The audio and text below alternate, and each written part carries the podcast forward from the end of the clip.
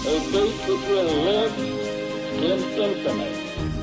We hold these truths to be self-evident. that all men are created equal. War has at all times called for the fortitude of women. I regard myself as a soldier, though a soldier of peace.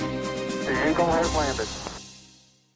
Welcome to the Today in History podcast, where you learn about an event that occurred today, February 18th, from history. Today's episode is titled, Shani Davis becomes first black athlete to win individual gold medal at Winter Games.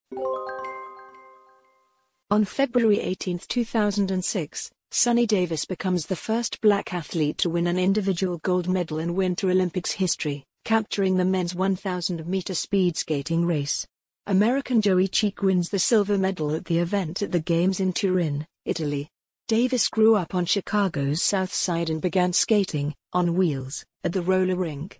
With his love of fast speeds, Davis started taking speed skating lessons and became skilled at the sport.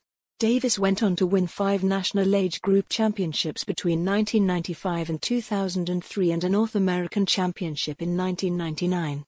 Davis was 23 when he won gold with a time of 1 minute, 8.89 seconds at the 2006 Olympics. The Chicago native also earned a silver medal in the 1,500 meter speed skating race. Four years later, at the Games in Vancouver, British Columbia, Davis repeated as Olympic champion in the 1,000 meter speed skating race and earned a silver medal in the 1,500 meter race. Davis retired from competing in November of 2019. Read more the first African Americans to win Olympic medals. Today's historic event is provided by History.com. You can find a link to the article in the show notes.